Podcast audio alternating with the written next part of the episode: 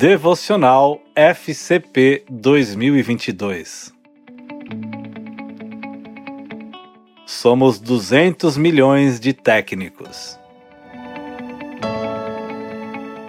Mantendo fé e boa consciência, porquanto alguns, tendo rejeitado a boa consciência, vieram a naufragar na fé.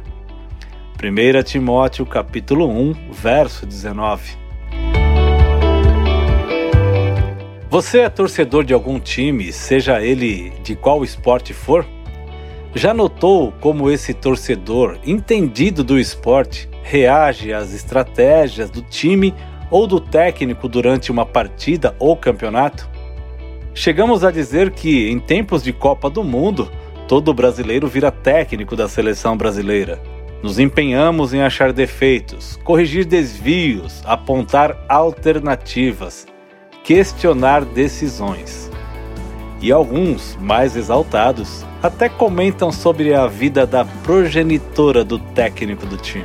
Pois bem, na nossa luta contra a carne, deveríamos agir como esses fanáticos torcedores. A cada deslize, uma correção. A cada queda, apontar uma alternativa e a cada falha, questionar as decisões.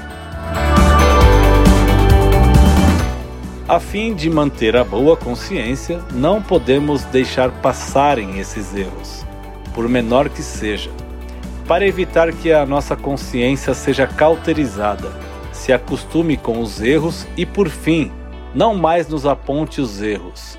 Não podemos naufragar na fé, mas a consciência cauterizada nos levará à destruição.